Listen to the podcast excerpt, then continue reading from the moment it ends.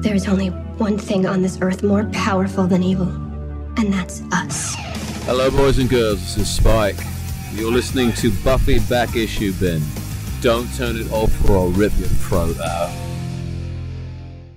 Welcome to the Buffy Back Issue Bin, the show where we go through all the Buffy and Firefly comics. I'm Zach, And I'm Emily. and today we it is a special show. If you've listened to us at all, there is one man's name who has come up the most, the man who has done the most with all of the Buffy and Angel comics. Current writer of Superior Spider-Man, the wildly successful Spider-Man PlayStation 4 game that just came out, co-writer on Amazing Spider-Man, Ninjak, Hawaii Five-O. Apparently one of the busiest writers out there. But we are joined by Christos Gage. Hello. Thanks for talking to us today. My pleasure. Thanks for having me. You do really have like when I was going just thinking of things you're currently working on. You have a crazy resume right now. Well, you know, I figure I need to uh, put food on the table, and as long as people want to work with me, you know, there was plenty of years when nobody wanted to work with me. So now that people do, I figure I'll do it. Yeah, well, we're very grateful that you did everything for the Buffy stuff that you did, and we're just so excited. Yeah. Cool. One of the things we figured out when we um, did our interview with George's Jeanty is that you have uh, the second most credits for as far as any Buffy story out there. If you count them all up, behind Joss, you're number two. Really, more than more than Jordan, I guess. Yeah, by a couple, you beat him. Uh, I'll have to rub that in next time I see him. But I guess first and foremost, uh, before you kind of got into the whole writing, what was your history with these shows? well, it's it's uh, a bit different than a lot of fans. Uh, I had never seen a Buffy related show until uh, I was approached uh, by Scott Allie, the editor at Dark Horse, about writing the Angel show. So this was after both shows had ended. So I was like, well, I like Joss's work on Astonishing X Men. Uh, so I think I would probably like this, and I just hadn't gotten around to watching it ever. So I, I kind of binge watched the like I got all the DVDs and I watched I think the first either two or three seasons of Buffy. Then I watched all of Angel, and then I finished off Buffy, and I, of course I loved it all. And my wife and I watched Firefly as well. But you know, it was funny because I had actually met Joss on the train back from San Diego. I think it was in 2007, and I was talking to him, and I was like, you know, I don't know any of your shows, but I really like your Astonishing X Men. So you know, we, Yeah, we had a lot of the same influences. So we, we talked about comics. Yeah, because you got to play in that world a little bit with the uh, World War Hulk crossover. Oh yeah, I've got to write a lot of uh, a lot of fun stuff. Um, World War Hulk was probably definitely one of my like, you know, my childhood dream come true type of gigs because uh, the editor Andy Schmidt called me up and he was like, "Hey, we want to do a World War Hulk crossover with the X Men," and I was like, "Well, what do you want to, you know, is there anything you have in mind?" He was like, "Nope. What do you want to do?" And I said, "Well, can I just have the Hulk fighting the X Men like all the X Men for like all three issues?" And he was like, "Yeah, okay, sure." Um, and- so that's what we did. And for those who don't know, this was um, Joss Whedon's and John Cassaday's X Men, and a couple people got to play in that world. Greg Pak got to play with them with the Phoenix book, and you did. And the thing that kind of stands out for that book for me, not what we're here to talk about, but I'll throw it out anyway. You did the first Colossus Hulk fight ever. Ever? Yeah. Wow. Oh, I'm I'm positive. He's a big Colossus fan and a big Hulk fan, but Yeah, so that that Wow. was I mean that, that was a highlight for me. I'm like, yes, they finally and they've done it a few times since, but yeah, that was the first go at it. Damn, I did not know that. And Colossus lost cool. terribly, terribly. Yeah, well, you know, that was the the World War the World War Hulk was like way powered up, so you know, but he he'd probably still lose anyway against the regular Hulk. Yeah, but, I uh, don't know, but that's always just a highlight for me. But okay, so I was curious if that book had any connection to you getting the original Angel gig, but it doesn't sound like it. I don't think so. I, basically, as I understand, what happened is that Scott read a original graphic novel that uh, I did with the artist Chris Samnee, who's of course you know one of the major talents in the business, and this was one of his first big two books. It was for Vertigo. It was called Area Ten, and it was a sort of a you know thriller noir with some supernatural elements to it. And Scott read it and liked it, and he thought I would be good for the Angel book. So he asked me if I was interested. I read all, I watched all the shows. I said yes, and then we we had like a um, story summit out at Joss's house uh, in I want to say it was like January of 2011 thereabouts.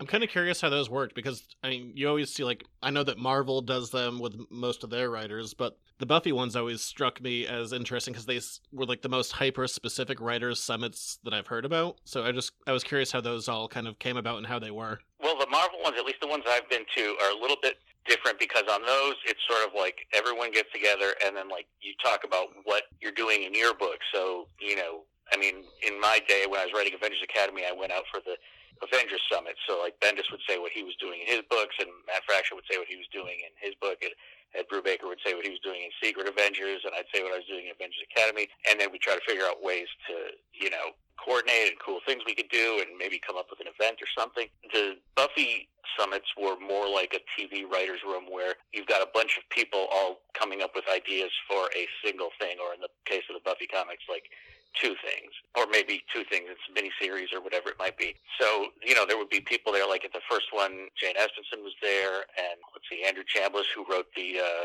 who wrote the Buffy book at that point. Yeah, the season nine stuff. I think uh, one of Joss's brothers was there, but I don't think he was. I can't remember if he was like part of the whole thing or not. It was a long time ago, Yeah. and I've, I've gotten much older since then. uh, my my memory's failing me, but uh, anyway, it was it was really cool because that was more like everyone was throwing out different ideas. Like Jane had this really cool idea about you know because basically we were trying to figure out how do how do we bring if we if we do go there and we didn't make the decision to to bring Giles back to life until quite a ways into this this series, the Angel and Faith series, but. The, uh, one of the questions is like if we do go there, how do we do it? Because obviously, there's not resurrection is not something that happens easily in the in the Whedonverse. And Jane pointed out that well, if his soul never left, uh, never went on to its final resting place because he had it belonged to uh, the demon, and I forgot it was it Eyghon. Eyghon, yeah. uh, yeah, Eyghon, because it belonged to the demon. I was like, oh yeah, that's great, you know, because that then you if you can defeat the demon, you can get his soul back, and it's it's not quite a resurrection. You're just putting it back into a body. So that was really cool. So I mean, that that's what it was like, and that's what a TV writers' room is like. So for example. You know, you take a, any show, whether it be the, like Daredevil, for example. You're all sitting in a room, all the writers, and you're talking about different ideas for an episode, and you may not be. You're probably, you know, if you're one of the writers in the room, you're probably not writing that specific episode, but you're still coming up with ideas for it, and, and everyone's working together to figure out the story for it. So that's kind of what. So that the I don't know what the Marvel summits are like now. I haven't been to one in a while, but the Buffy ones were more like a TV writers room. It just lasted for like one day. I completely forgot you did the Daredevil show too. Boy, yeah. You, you do a ton of work. Yeah. So well, thanks for you coming know, out for better than Not this. And even Daredevil, that was a ton of people that were associated with the Whedon stuff. Oh yeah, Drew Goddard was our showrunner at first, and then when he left, Steven DeKnight came in. Yeah. So Yeah. uh, We watched Daredevil. I took a day off from work and we watched Daredevil like the whole season, the first season in one day. We called it Daredevil Day. We did. that's awesome. And Yeah, um was- and I just remember watching the credits and Zach was like, Yep, that was Whedon guy. Yep, Whedon, Whedon. Yep, yep, yep, Yeah. that was Whedon. yeah, And to be No, fair, it it was a good it show. very strong ties to the Whedon Academy, for, as, as it were. Yeah, it was it was fun. I mean, I loved working with those guys. Drew, of course, is brilliant, as is Steven, and you know, it was it was just a lot of fun. And we were all comic book people, so. Uh, as a matter of fact, Steven is now the showrunner on Jupiter's Legacy, which is a show Yep. based on a comic book. And I was the one who introduced him to Jupiter's Legacy because I brought some into the office one day, and he was like, "What is that? It looks really interesting." So I gave it to him because I was done reading it. And you know, as I get older and run out of room for all my comics, I'm I'm much more like it's like you come full circle back when you're to when you're a little kid and you read your comic, and once you're done with it, you give it to your friends. You know. So I, Because that's I- uh, Mark Millar book. Is it uh, Frank Quitely? Was he the artist on that one? yes, it was Frank Quitely. Okay, I thought so. Anyway, so I gave it Emily just him gave me a look. I'm like, this is my job. I'm supposed to know this. it's true, it is your job, but it is a fascinating amount of information up there. You are the only guy who kind of got to cross over into both worlds between Buffy and Angel. Did you have a preference for uh, which series you wrote? Something that I've noticed since we've been doing this show is, I mean, obviously there's a lot of love for your Buffy stuff, but we get people kind of coming at us constantly that really loved your season on Angel. Well, thanks. Yeah, I mean, I don't. For me, the funny thing is when we went into the story summit for season ten, I I wasn't sure if I was going to do Buffy or Angel because Andrew was leaving because uh, he was too busy with his TV work. I forget what show he was on at that time. I want to say it was the one with the fairy tale people. Oh, You know. Grimm? No, the other one. The one that uh, Jane Espenson was on that I can't remember the name of. Yeah, Once Upon a Time. Oh, yeah, yeah. like that, yeah, yeah. yeah, that sounds right. anyway, uh, you know, it was a network show, a lot of episodes, and he just didn't have the time. So um, I was told, well, do you want to do Buffy or Angel? And I was like, I think I want to stay with Angel. But then what we talked about to doing with Buffy, I, I was really interested in, and then I was like, okay, I want to do Buffy by the end of it. So How's it writing the two of them? Because I met Buffy is a character that is about growth, and Angel is a character that I always just say is a moth to the flame. Like he's a guy who's gonna, you know, he's gonna get through it, but he's gonna stumble his way through and probably not learn that much by the end. yeah, yeah, yeah. Angel has uh, has a bit of a, uh, you know, I mean, he's what a couple hundred years old, and he he hasn't learned a ton of lessons. I mean, he's learned some lessons, but you know, he hasn't changed all that much. And that was actually one of the things we wanted to explore at one point, which is like, can a vampire and can an immortal change? You know, can they really change? And you know, because when you get right down to it, the their initial relationship Buffy and Angel, it's like she was 16 and he was like 200, and that's kind of creepy. Oh, You yeah. that, you could- Yes, you, definitely. you couldn't do that anymore. That just wouldn't fly. Yeah, but it kind of works if you feel like, well, Angel was 16 when he, I don't know how old he was when he got Twenty-eight. turned, and he didn't really progress as a i- individual. You know what I mean? Until he got his, well, I can't even remember. I think he got his soul back a long time ago. So, like, yeah, he, it's still creepy. But anyway, point being, if you if you think that an immortal doesn't change as much as a mortal, then you know it, it kind of works. it works a little better, yeah. So Yeah. I mean, when that came up in your run, that was in the Buffy season ten stuff. You got to, for really the first time ever, deal with the the love triangle head on for the first time ever. yeah, So what was um yeah, that was what was that like? It was fun. Uh, of course, I had the uh, expected shipper hatred coming towards me, which you know is is part of the game and doesn't bother me. But they have truly terrible names. I hate I hate that stuff. Like Bangle, S- Buffy. They both sound Yeah. so ugly. I know, and, and I don't even know how to. I, I was pronouncing it Bangel for a long You, time. you could. I don't know. It's No, just no, they, no, no, it's Bangle. bad either way. And I was Team Spander, uh, Sp- Spuffy, uh, no, Spike and Xander uh, should be together. Now, yeah, it, it's one dude called me pro rape for having Spike and, and Buffy together, and I was like, okay, you know, mute. yes. but but it, so it was cool to to take it head on. Like obviously, the vo- um, you know, at the end of the day, when Buffy has her own book and Angel has his own book, they're not going to be together because the books would just be the exact same thing. But we did get to do a thing with with Spike and Buffy having a relationship now that he has a soul. And you know, the way I look at it, yes. What he did before he had a soul was horrible. So was Angel slaughtering churches full of nuns, and before he had a soul. And if you kind of give him a pass on that, that's why you give Spike a pass for what he did before he had a soul. Having said that, I understand that there, uh, you know, people have said to me that they're bothered by the fact that you know Buffy as a character, you know, having a relationship with this dude who tried to attack her sexually, and you know that it, in and of itself is disturbing. And I get that. I get that. That's one of those things that it can work in this universe where you can say something happened and they're a different person. It doesn't really work in Right. real life. It's one of those. Yeah, I, I it's a weird Yeah, balance. it, it and, and you know, there's there's certainly an argument to be made that because it doesn't work in real life, you shouldn't do it. But you know, I don't know. That's not the uh, I'm rules of this universe, white guy, so- what can I tell? Yeah. Yeah. So we did it. anyway, the good news is if, if you hated it, I'm not doing it anymore. Now Jordie, who I work with on Superior Spider-Man, she's our colorist on Superior Spider-Man. She's writing the Buffy book, so there you go. So you can direct your shipper hatred at her. there you go, Jordie. you know, she's terrific, and I, um, it's it's I, I, and I do dig dig the fact that we have two Buffy comics writers on on the same Marvel book. yeah, I mean, boy, she's all over the place. Oh yeah, She's another one who just like her name. She's all over coloring stuff and her book Redlands and Buffy. Yeah, she's doing a ton of work too. oh I know, I know. Well, there you go. She's know she's talented, and people are figuring it out, and and you know she's doing the same thing. She's just like, all right, I'm, I'm going to do it. Yeah, her, no, I like her first two issues. They've been solid. I I'll be honest, I haven't read them yet because I'm just so behind on everything. No, it's- Oh. like I listed off the credits of your card credits that I could think of off the top of my head, and it was significant.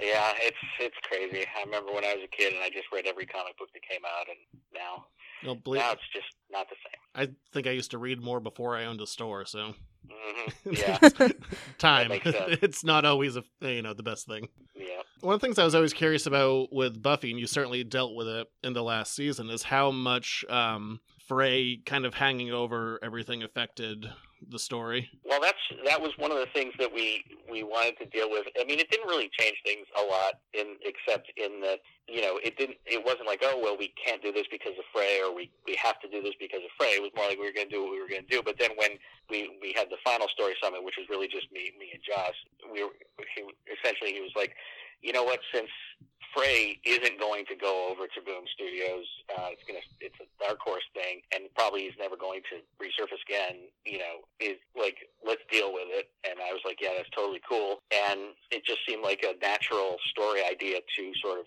get to that epic final battle that we saw alluded to in Fray and tell that story. So, you know, we had a very short number of issues to do it because the license was going to switch over at the end of the calendar year, so we needed enough time for all four issues to come out, plus the trade paperback. Um, so that's why it was as short as it was. But it, we, we decided to address it head on, and it was nice to end with a sort of a, a hopeful note in that Fray's future changed for the better, and she had a home in it. Uh, so, spoiler alert. oh no, we've already spoiled that for everybody. Don't worry. a few times at this point. Um, out of curiosity, speaking of that summit with Joss, I was reading an interview with him where he said you guys um, bandied around the idea of just killing everyone. I think he, I think he took had that more as a. I think he took that more as a possibility than I did. I mean, obviously, if he wanted to do it, I would have done it. But there was some talk. I was like, yeah, should we just kill everybody? And you know. Well, that was Zach's big theory. So mine was like, there's got to be a happy ending. Like nobody has to die. We'll just everything will work out. And Zach was like, they're all gonna die. Yeah, it's Everybody will die. I spent a few months backing that idea. Not that I wanted it, but I'm like, they're gonna die. Everyone's gonna die. There's gonna be consequences. So I appreciate the happy ending. Well, thank you. Well, Me so do too. I. It did come up. I I am much more of a happy ending person than Joss is, I think, by nature in, in terms of the stories we tell. But uh, you know, we did sort of send Illyria to hell, but there was always the implication that she's going to come back because she's an immortal. Yeah, she's Well- an old one. Like she's fine. Everybody's Yeah. fine. I don't know if you meant to do it or not in the room, but I took that as such a gut punch for Angel. I'm like, boy, he lost another loved one through a portal, and Fred's back in a hell dimension. hmm well, I mean, that's the thing. Uh, is you know, it's not. It wasn't. It was sort of intended to be like. There was talk of being like, okay, should this be the end of the character's adventures at all? Like, should everyone be depowered? Should everyone be dead?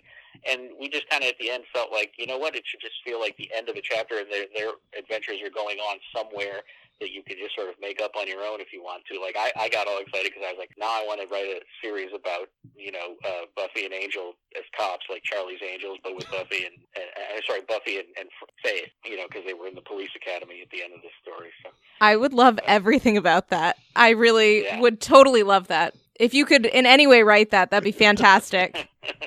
I'll I'll see what I can do. Yeah, no, I, I when I was a little kid, I, I watched Charlie's Angels. My first crush was uh, Kate Jackson and Sabrina. So uh, that's where you know the inspiration for that came from. So you did mention this earlier, and I'll throw it in at the end just because if there's anything I saw about season 12, keeping in mind, I liked what happened in season 12, but I did see some people upset about Buffy and Spike breaking up and kind of what the process was behind that. Yeah, so I will say that even before they got together, my thinking was I wanted Buffy to grow as a person. So the idea was one to have her be in a relationship that is not without challenges, but ultimately a healthy, loving relationship. Because so many of her relationships were fraught in some way. You know, with Angel, there was the whole losing his soul and betraying her, and then with uh, the other dude, I forget his name, Riley.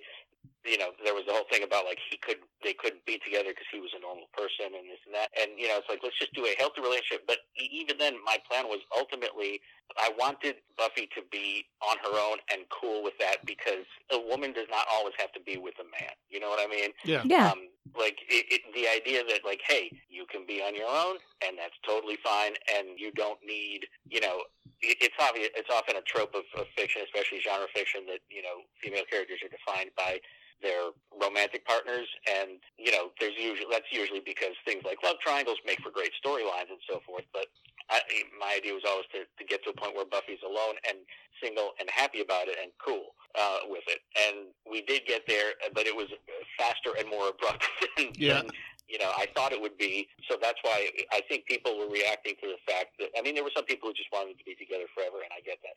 But uh, I think some people were reacting mean, to the fact that, that it happened wouldn't off work. screen, as it were, and uh, it, it happened so abruptly, and that was just a function of how much time we had to tell the story. As we're gonna end up working our way backwards, because we're talking about season twelve. That's How all right. how did well? It's, it's fine. It doesn't really matter. We can hop around. Yeah, any- we're happy. any we're happy to talk about form. anything.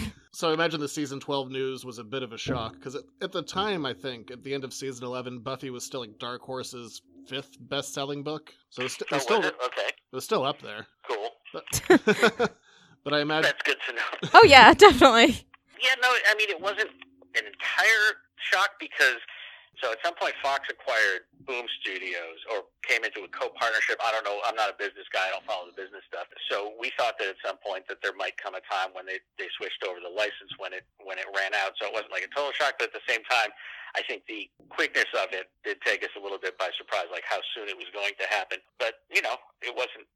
I mean, to be honest, like I probably I feel like it's probably about time that I stopped writing it and a, a woman started writing Buffy instead of me, a middle-aged white guy. But you know, I'm one of these people that like, if you give me the opportunity, I will totally run something into the ground. I'm not going to quit while I'm ahead. I'm gonna I'm gonna stay on long after I've passed my prime, and, and you're gonna get totally sick and tired of me. So uh, I'm not going to leave voluntarily. So it's nice that there is this there was this thing that happened. That was like, okay, good. This is a good place to put it right an ending to this chapter of my career, and it was good. But now we're moving on, and uh, the characters moving on, and the properties evolving, and et cetera, et cetera. Yeah, I think. I mean, my read on it is, I assume that was because of the Disney Fox acquisition of Fox just kind of snatching up all their properties and putting everything kind of together for them. That was Yeah, my I mean, read. I don't know if that's right or not. I, I, I guess so. I mean, you don't you know as much as I do, but in the industry right now, you know, another thing that I don't know any more about than anyone else, but you you see is the Netflix Marvel shows being all being canceled. Obviously, some of them were quite popular,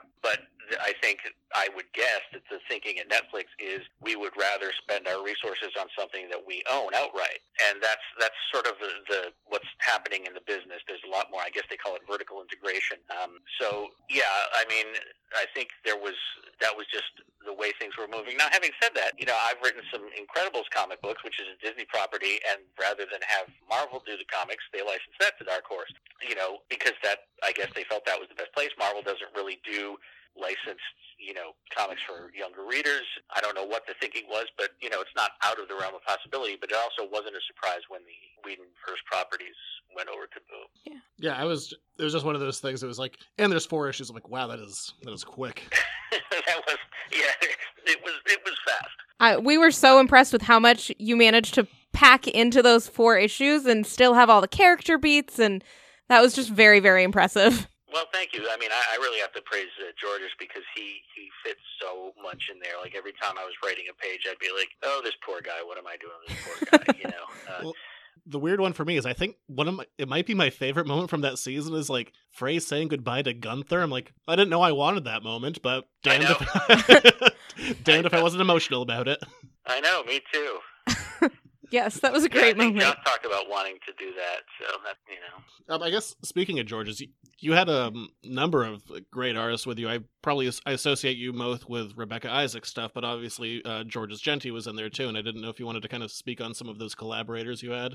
Oh, I mean, you know, I just felt totally, totally uh, spoiled as a writer because they're so good. You know, I mean, I, I remember I I actually met uh, Rebecca at San Diego Comic Con before all this happened because my friend Ben Abernathy, who uh, now with DC, but at the time was an editor at Wildstorm, introduced me to her. He's like, "Hey, this is a great talent coming up. She's doing a DV8 book for us, and she seemed real nice, and her work was, you know, very uh, impressive." I was like, "Oh, great to meet you," you know. And then like it wasn't that long afterwards that she came up in the conversation of, you know, possible artists, and so I was thrilled when uh, she was hired to work on Angel and Faith because there's something about her work. I mean, she's so good with getting across the emotion just in the characters' faces. Like as someone who writes both comics and screenwriting, the toughest thing, you know, one of the things you can do in, for the most part, like comics, you can do so much more. You don't have to worry about the budget and all that. But in screen, in in live action, when you've got actors actually, you know, talented actors performing the scripts, you can be so much subtler because they can get across a lot in just a look or a gesture and expression. And comics can't do that as much, but a really talented artist can get across quite a bit. So with uh, Rebecca and also Georges, but um, I, one of the things, you know, considering I hadn't seen much from Rebecca at that point, she was always so good at getting across how the characters were were feeling through their their faces, their body language, everything else. Uh, so it was just. And then the best part too for me is I was like, yeah, and this was a little bit sexist, um, uh, I guess, because I was like, oh, well, you know, of course she's going to be good with that. She's a girl, you know, but she's not going to be good at, at, at designing like really creepy, awful, horrible monsters. Oh my God, she was just so good at it. She designed the best monsters ever, and it got to the point where I would just stop giving really detailed instructions and be like, you know, like you, let's do something that like has tentacles and an exposed brain and just go nuts. And she'd just come up with something, and I'd be like, oh my god, that's so much better than anything I could ever have imagined. So her creature designs are so good. Yeah. Uh, so yeah, I, I just felt you know utterly utterly spoiled with with uh, Rebecca, and we had a great great working relationship, and and you know my wife adores her too, uh, and, and she and her husband are really good people. So uh, we're not working together anymore, but we're still in touch, and you know I, I just uh, all the success she's had, and hopefully will continue to have, is well deserved. And of course, Georges I knew from before, from you know the season eight stuff, and and he was always terrific, and getting to work with him was so good because you know he's got a similar facility for getting across emotion and character acting. Uh, and the thing with him is he doesn't seem to mind. He's like George Perez or Phil Jimenez. Like he doesn't mind really packed pages. so especially in season twelve, that was that was convenient because we had some really packed pages. Uh, but no, he was he's great because he'll throw in these little sight gags and stuff in the background with different monsters, and uh, you know he's always always thinking always thinking about telling what's best for the story, and and he just he leaves it all in the field, as they say. I, I wasn't even thinking about it when we started this, but yeah, we're um. There's a couple of Rebecca Isaac's page from your run up in the room where we are. We can't fully see it because we're surrounded by recording foam, but no, that's awesome. Yeah. and actually, there's a few up in the store too. Yeah, we've we have a fair number of comic pages from you guys, so thanks. Oh, that's great. So you've got the original art. Yeah. I don't. That's awesome. To be yeah, honest- at, at some point she switched over to digital, uh, so um, you know you guys are lucky to have that. Yeah. Uh, yeah, okay. That's, that's why there's no season 11 stuff up on that art page then. Okay, that makes sense. it stops at season 10. There we go. That's why. I've solved my own mystery. there you go. My work here is done. Oh, perfect. Yeah, well, I mean, to be fair, the stuff we have down here of hers, there's some pretty grotesque stuff of just fight scenes. But I mean, it's gorgeous. Like Oh, it's yeah, it is. beautifully done. But yes, a little grotesque. I guess kind of jumping back to Angel, what was the thought behind just having it be like an Angel and Faith book versus like, well, let's get eh, like everyone back in together that was there before. I, I agree that Faith should be a titular character because you know she deserves it. Well, it, that was Joss's idea. I mean, it was already decided upon even before I came along. So uh, I, I'm not sure what his thinking behind it was, other than he loves the characters. But I loved it because one of the one of the things that a lot of people tell me that they really like about that series, especially coming from women readers, is they say, you know, I just really like the fact that you had a straight man and a straight woman, and they were partners, and there was no Yeah. romance between them. Yeah, Yeah, never. the- the it was great. won't- It's it's what it should have been. I mean, that Yeah. never should have been part of that. So yeah, that worked and, really well. and, and we didn't decide like th- that. That was an open question. Well, should there be romance? Should there be, you know, should they hook up? Should they, you know, should there be some question of will there, won't they? And ultimately, we just decided not to because we it, it, it seemed kind of forced, and I think that really resonated with a lot of people, both for that reason and also because it's like, hey, a man and a woman can be friends uh, and care deeply about each other and be partners and fight side by side, and they don't have to, you know, be romantically involved with each other. And you see that every day in real life. You don't see it often in fiction. So I think a lot of people were responding positively to that. So you know, I think it worked out nicely, and we got to do some cool stuff like uh, introducing Faith's father. Oh yeah, yes, the Boston accent. Yeah. Because we're up in Um, Maine. I'm from Massachusetts, so I, I know. Oh, okay, that explains so much. Yeah. of my voice. that explains everything. I was We're so up in Maine, so we were very familiar with it as well. Uh, yeah, I don't have one, but I, I grew up there. So, because I also lived when I was a kid, I lived in Greece for a few years, and then I was actually born in New York. So I never quite acquired the, the Boston, ac- the, the thick Boston accent. Sometimes you can hear it a little bit. I mean, that's probably for, it's an ugly, ugly accent. Yeah, well, I, we I we can say it, that we're is- from the area. It is, yeah, no, it, it's very pronounced. Um, It is. It's no, I- it's I- I distinctive. it. I mean, we, s- you know, when we wrap up tonight, we're gonna go watch the Celtics, so we still have some Boston love. nice. I mean, not they're they're losing terribly. It's not great, Oh, that's too bad. Oh well. but you know, beyond that, I, I, I, I watched the Celtics in the 80s when the Larry Bird era, but then I've just kind of fallen out of it, and I'm more into the Patriots and Red Sox nowadays. I mean, don't bother coming back this season. Maybe next year. Well, spring Okay. spring Un- training unrelated, started unrelated. yesterday, didn't it? I think spring train spring training for baseball started yesterday, right? I think so. Yeah. So the I Sox are back. to go to one of the World Series games out here in LA. Oh, no kidding. That's so Yeah. cool. So more on kind of the Angel stuff. What what was it like defining Whistler? Because I mean, he had been in two episodes ever, and then he kind of popped Yeah, up in well, that- season eight as a big role, like behind the scenes. that sort of came out of Joss putting him in season eight as this like there's a scene where he's advising Angel or something, and Yep. I found that very uh, interesting because like you know if he was advising Angel, I mean it was kind of a bad idea what he was telling him to do. you know, so uh, I started thinking about it and trying to figure it out. And I was like, I said to Joss, would you object to like making Whistler the big bad of the season? And he was into it. So uh, that's what we ended up doing. And, and I, I, you know, wanted to explore the idea of a magical being almost being less like essentially the uh, the superpower that ordinary humans have, I guess, is free will, and that to an extent the magical beings have less of it. I mean, you see that with the vampires; they can't help but be evil. Even when Spike didn't, when Spike didn't have a soul, even when he was trying to be a good guy, he couldn't help but do evil shit and be evil because that's ultimately, you know, he lacked the soul. So I, I, was thinking, like, what does the soul give you? Well, I guess it gives you this this sort of free will, the choice to be a good person or whatever, to grow as a person. Uh, so anyway, that was all sort of wrapped up in there, and the idea being that when magic ended, that you know it kind of drove him crazy, and I can't remember all of the details now, but it seemed like a good idea at the time. that season's something that I liked, and it always seemed to be kind of a struggle of the books is introducing new characters. And something I really liked about Angel is, I mean, both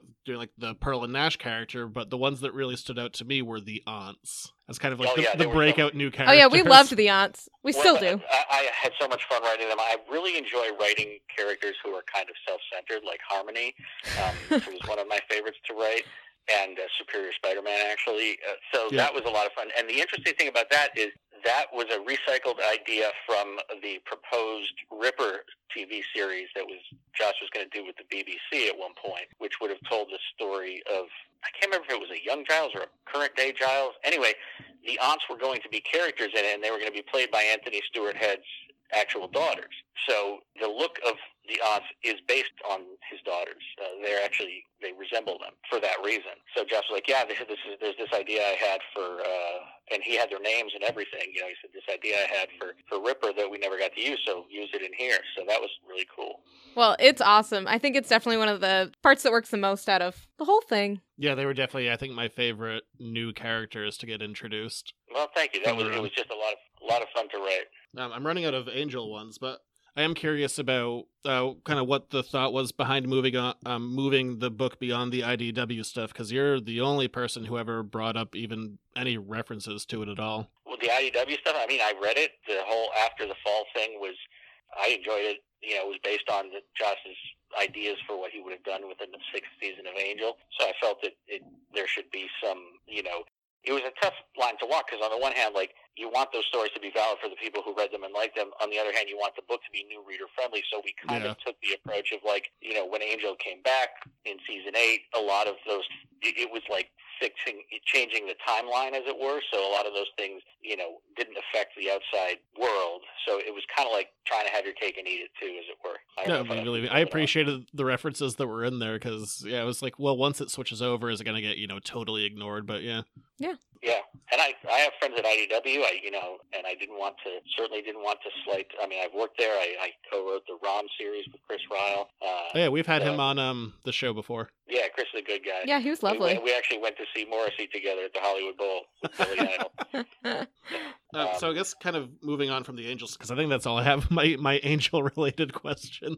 All right. Buffy season eleven. I, as far as I'm concerned, that was kind of the peak of all the Dark Horse books, and it's a massive tonal change.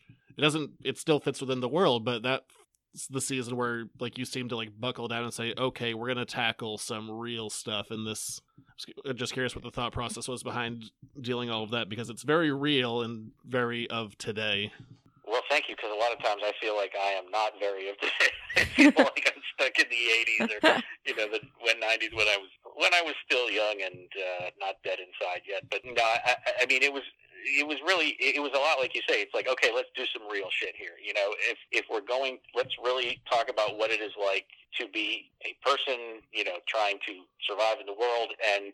Especially with the relationship with with Spike, we wanted to not shy away from the fact it's like, okay, maybe, you know, for example, if you're going to say that Spike gets a pass for what he did before he had a soul, it's fine to say that, but he looks exactly like the dude who tried to attack you when you were taking a shower. So that's why we had that scene where like they're in their relationship and they're happy together, but Buffy's in the shower and he comes in like looking for a toothbrush or something, and she flips out and kicks him across the Yeah. room because it's like you know PTSD from what happened, and that forces them to confront you know confront it head on, which is a healthy thing to do, and and it's good that they did it. So yeah, it was it was kind of like that. It was like okay, let's you know let's deal with some shit.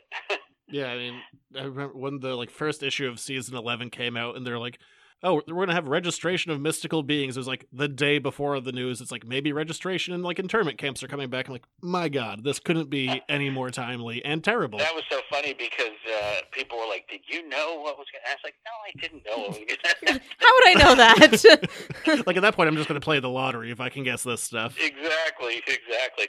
And it's funny because you know, obviously, the whole registration plot line is something that we've seen. You've seen in the X Men and going back.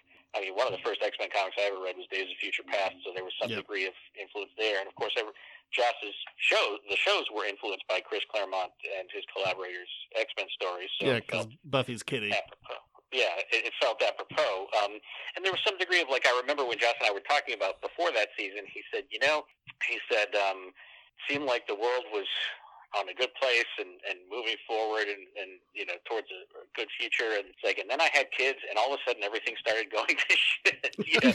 And, and he's like I don't know if it's because I had kids. And now I'm like oh shit what are they world are they gonna they're gonna grow up in? Or if it's just you know the like circle of life or whatever it is. But uh, he, he was like, let's deal with some of this stuff. So yeah, we were we were addressing some of the things that were in the zeitgeist, like intolerance of, of the other, and you know, fear and everything else. Yeah, gosh, I have no idea what you're talking about. do I. I just got such a look. Yeah, I'm being just a hair coy, but not that much. yeah. Well, I also remember because you get we get everything in the store just the day before it goes out on the shelves, and so mm-hmm. Zach read it, and I came to pick up the dog at the store, and he was like, "You have to see this. You have to see how close this is to real life. It's scary." and I was like, "Oh, great, thanks." it is kind of weird how that all played out. Was because I know within the seasons when it was on television, there was talk about like this is our theme for the year. Was there uh, talk about that when you guys were planning seasons out? Comics wise, because I mean that's a bit of a different beast than most books, which are you know minis or ongoings. But the season format is kind of unique. Yeah, I mean, there was some degree of that because the issue count, especially for I think season eleven, was I can't remember if it was thirty issues or what, but it was a lot. So I don't think it was specifically this is going to be the theme, the theme for every single issue, but there was a general feeling we wanted to go for, which is sort of like you know there was high school, then there was Buffy college, and then there's like post college, and then this is sort of like becoming an adult. You know, when you're when you're entering the adult world and everything is on you, and whether your life you know works out or doesn't, and the people you love around you, whether things go well or not for them, it's all on you. Like you can't turn to mommy and daddy and be like, fix this for me. And that's one of the reasons there was, a, a, I think that was there was a point in that season when Buffy's dad sort of says, "Hey, I'm getting remarried, and I have." You know, and she has kids, and you know they're young, and uh, you're not invited to the wedding because we're afraid some demons are going to Yeah, attack. that was that was harsh. that was harsh. Uh, what a It was crap pretty dad. cold blooded, you know, but that that was sort of like to underscore the idea of like, you know what, you're on your own. You are literally on your own, and you've got to make your own decisions. And, and that's, I mean, it's still, uh, I still feel that way now, but especially when you're young, like when you're in your, you know, mid late twenties, and you're going out there, you feel like you're you're you're having to make these decisions that, like, especially now, that are going to determine like the rest of your life. So it, it's really scary, and you know that that was sort of the theme. I mean, as it were, as close as you can get to a a, a theme, a single theme.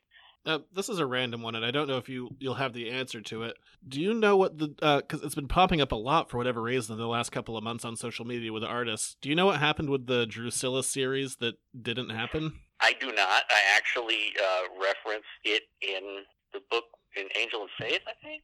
Uh, Yeah, book it I was- was writing. It was something that worked out, but then something happened later with the two of them. So yeah, I mean it all worked out fine. I think that yeah, I don't know. I know there was plans of doing it, and then there was some sort of scheduling thing, and I don't even know. I mean, you'd have to ask the, the principals involved in that because I, I don't know the details. Yeah, we saw um for whatever reason the last couple of months like artists have been posting stuff like here's a cover or here's some like work that was done on this book that didn't happen for whatever reason it's been popping up recently. Yeah. No, I, I read the sort of the plot summary that uh, Juliet Landau wrote up, and it was good. It was quite good. Uh, I mean, I can only vaguely recall. Yeah, I mean, it was, it was yeah, a while ago. It was a long time ago. It's just one of those things that's been popping up for whatever reason.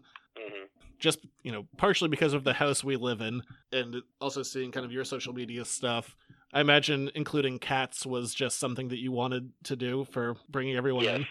Yeah, yeah, because I'm a cat person, and yeah, and and actually Megan Levens, who was our pinch hitter uh, artist when uh, Rebecca needed a break, she was really terrific, and she's uh, she has a cat and a dog, and so she liked that too, and it was just it was just a fun thing that people responded to. Oh, no. No, I absolutely loved it. I loved that that Xander and Spike shared cats together.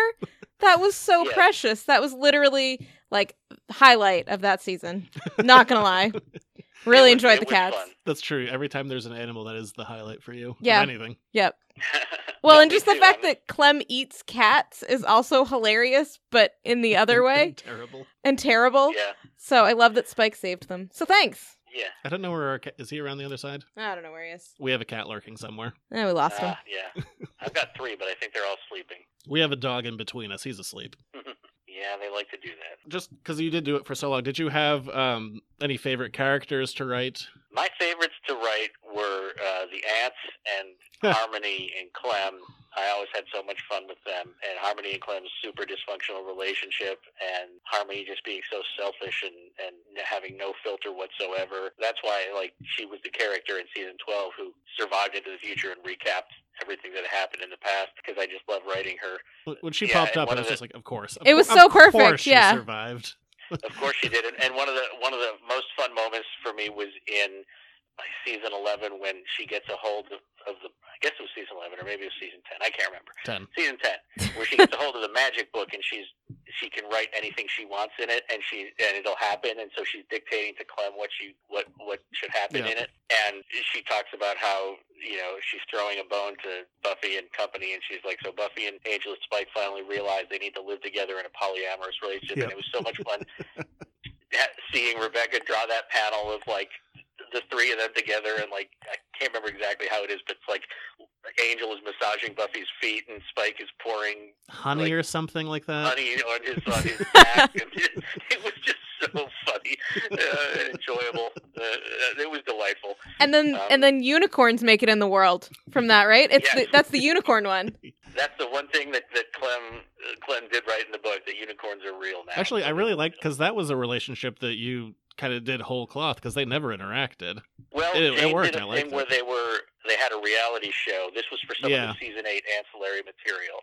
So that's where I got that from. So I can't take credit for it, but it, I just certainly jumped on and, and rode with it because it was so much fun. Another one that I picked up on from season eight is that Drew uh, Goddard wrote this relationship between Dracula and Xander Yep. uh, where they, you know, they have this sort of bromance, and he just loved the fact that I picked it up and kept going with it because it was so much fun. And he said, he said, oh yeah, I remember when I wrote those issues. He's like, of course, initially the scene where Dracula is talking with his little servant Butterworth, he's like, that went on for like eight pages, and Joss was like, yeah, you gotta, you gotta dial it back a little bit. Because it was so much fun to write.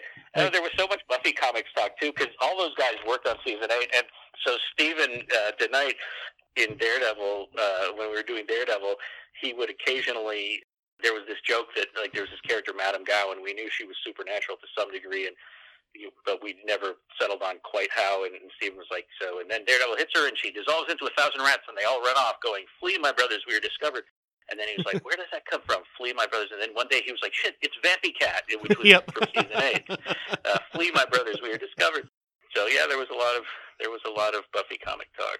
Yeah, I mean, he was always a guy that his writing was always he always had the best action episodes. Was always the Yeah. stuff I associated him with. Like if there was a Josh, if there was a big fight, it was his episode. yeah. Well, Joss told me. Um, I think he might have been the one because so, I can't remember who it was. Someone talked. One of them talked about how they were doing the episode of Angel. I think it was Steven, where where Buffy and and and uh, I'm sorry, Angel and and uh, Faith fought on a rooftop in the rain. Yeah, I Uh, don't remember whose that was off the top of my head. and that it was written as being in the rain. And somebody was like, "You know, this is Southern California, right? And it never rains." And they were like, "Well, we don't have to do it in the rain," but it actually rained, so they they did shoot it in the rain. So that was kind of cool. That's gonna But yeah, me. I can't remember whose episode that was off the top of my head.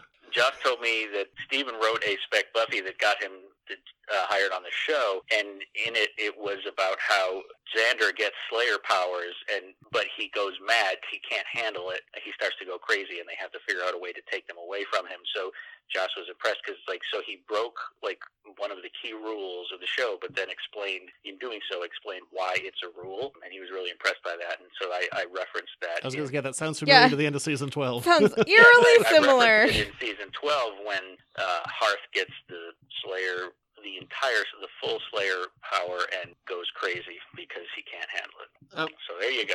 just because it's all over and you know this universe is kind of done now it will count this as absolute canon wiki articles for years to come will reference this uh, All if, right then. if anyone were to get the Shanshu who would it be my answer is i don't think Uh, either one of them deserve it but you know what? me. I am I am really team uh, Spuffle, which is all three of them together. I think they just need to. I, I think they just need to embrace it. They just need to embrace the polyamory. there we go they both become human and all get together why not Exactly. I think that sounds great. And- Sounds good. that's canon now Yep. that is the It's future canon. of this series It's canon. Also, I really enjoyed that. It's not a couple name, whatever you want to call it. That relationship name. That sounds great. yes. Angel and didn't spike are my up. favorite couple Sorry. angel and spike were always my favorite couple Yeah. They just that- bicker. there you go. I mean. they show up they bicker i enjoy it hmm they are like an old married couple. Is there anything that you wanted to do with these characters that you didn't get the chance to do? Not really. I would have liked for season 12 to have been longer if possible. You know, I, I, I'm not like mad or anything that it wasn't. I, I understand why. But no, really, I got to do everything I wanted to do. Uh, I would have just liked to have had a little more space and time to, you know, to tell that story, obviously. I mean, I'm mostly annoyed that that means the library editions can't get printed anymore. I know. They're really, they're really nice, aren't they? They were big and they were cheap. I mean, it was a good combo. Yes. that is always a great I- combo. Can't complain about it. Uh, but yeah, no, there's nothing that I was like, boy, I wish I could have done that, and never did. You know, if I came up with an idea, I pretty much put it on the on the page because God knows there aren't a lot of good ideas floating around. You know that you can spare them. So Boy, after I mean, that's one you had an insanely long career on this, but I think I've asked all the questions I have about it. I know. Also, oh, by the way, random thing. Thanks for answering whatever dumb question I tweeted you about this stuff while it was all happening. I appreciate Oh, that. Whatever, Especially. whatever dumb thought crossed my mind, I'm like, I wonder about this. I have no memory of what my answer might have been, but I'm glad I wasn't rude. well, I'm, I think they're all recorded in podcast form. yeah, because uh, They're in there sometimes somewhere. sometimes you would get a tweet during Oh, our forgot about- podcast recording, and you'd tweet right back, and it was so kind. So thank you. I forgot about that because usually, pleasure. like, if our phone goes off, I'll cut it. But it was like the phone went off. I was like, "Oh, that's an answer to a question I asked like an hour ago. Now we can put it in the podcast." well, there you go. Thank God. But yeah, I mean, I I love these books. It was because I mean, I loved the story when it was on the air, and getting it continued in this format was insane. I mean, what kind of you know, I mean, second life that it had for years and years and years, Yeah, I and, know. and- and you carried that. That's nuts. Well, it was it was it was fun. I mean, I, I'm glad I got a chance to do it. I think I did it for seven years. It's funny because at one point this was pre. Well, I can't remember. If it, was, it was. I think it was pre-season twelve. We were talking, and Joss was like, "Well, you've been doing it now longer than I did," and I was like, "No, I haven't." He's like, "Oh, wait a second. Seven seasons, seven years? Yeah, maybe I have." and, but uh, no, I obviously haven't been doing it longer because he was involved with season eight Yeah. and all of that. But it made, it kind of hit me like how long I've been involved with it, and Yeah, it I mean, it lasted longer as a comic than it did as a show. yeah, and Oh, yeah. so it was. It was kind of wild, and it's. I'm, I feel privileged to have been part of it, you know. And the fandom has been just terrific. I mean, I, I go to conventions, and my favorite thing is when people come up with their kids, and you know, the parents will say, "I was watching this show when I was in high school, or even younger, or whatever," and, and now we watch it together. Me and my kid watch it together, and then we read the comics, and it's really nice. I mean, it really warms your heart to see that. That it just it continues to inspire people. Yeah, I mean, and we, you know, boy, I don't even know how long we've talked about it here. Just, uh, just your stuff alone. I don't know, 40, 50 hours of just dedicated podcast time. yeah, for Uh, sure. Surely you could have Oh. found something better to talk about than that. But it was always so clear how much you loved it, like how much love you put into it. well, thank you. I appreciate that. I'm glad that it comes across. I mean, one of the things I learned very early in film school was that you have to love what you're writing because if you don't love it, no one else is even going to like it. Uh, so that's why there's no there. You know, it, it's just generally a bad idea to take a, a job for some other reason than that you love it. You know, like you think it's a cool gig. You know, like you you want to you want the, if you take a job because you want the paychecks, any kind of creative job, you're just gonna it's it's gonna work out badly. you know, so I try to just take jobs that I'm I'm excited about, and I'm glad it comes through. Hey, like we've said a couple times, you've written a ton of stuff, but I, I don't know what the thing in your career is going to be that people like always look back on. But I promise this is something that's always going to stand out for years and years to come. Well, I appreciate that. I, I would I would be happy if people remembered anything. I, you know, I always feel like my obituary would be like, you know, journeyman writer Christos Gage died today of cirrhosis of the liver, and uh, just a laundry list of stuff. But I mean, I don't know. I'm, I, I sort of I, I, I view myself in the same category as a lot of those um, comic book creators from like the Golden Age and Silver Age who, you know, they loved what they were doing, they found it artistic, but they also took it seriously as a job and, you know, just got picked up their lunch pail every day and went to work and did the best they could and that's what I try to do. So if people end up liking it, then hey, that's that's just gravy in my opinion. Boy, Thank you. do you have any other questions? Ah. It's always because I've been like, you know, ruminating on this stuff for like you've been doing it since like 2011. I've been thinking about this for like eight years. I'm like, and I think I'm out.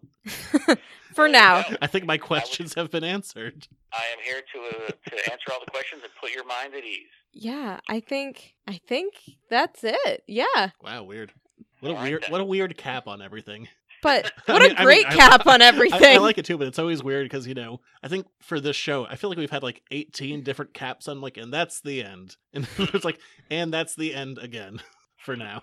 Um, Well, no, thank you very much for giving us uh, your time and answering And all of for these ridiculous questions. Seven years no, of my writing. Pleasure. yeah. my pleasure. No, we. I mean, we have it all in the house, like up in my store, up in our home. We have art from your work up. Like it's it's really loved. Well, thank you very much. I really I really do appreciate that. It makes me happy. And of course, thank you for coming on. It was nice, kind of getting to do it like once everything wrapped up. Yeah. we can Yeah, uh, talk about it as a whole. Yeah, for I know sure. I, I, there have been past times when I was too busy, and I'm glad that we sort of found a, a moment where it worked out. Well, no, Me believe- too. it was also the last time I was going to ask him. Like, I don't want to pester. I don't want to be that guy. so, so I'm I'm glad this is the one you responded to. Oh, good, good. I, I don't want to be that guy. That that guy's awful. so thanks. Well, thanks for thanks for having me on. I really appreciate it. No. Thank you so much. Thank you very much. Um, Thank you. Take care. So thanks so much. We really appreciate it. Thank you, guys. Take care. thank Bye. you. Have a good night. Okay, bye bye. Well, that's a thing we just did. Oh, I didn't know we were still talking. We we got a plug. Oh, yeah. we, we got a Patreon. forgot about that. We got a social media. so Again- we, have forgotten that in the past in interviews. We've had to like come back later, like we forgot to do the end stuff. um We're remembering this time. thanks for the millionth time to Christos Gage for such an awesome interview. What a I don't. Yeah, I I kind of got cool everything I wanted out of that. It's, it's weird. It's so weird because like every time we put a cap on the show, it's always like, and that's it.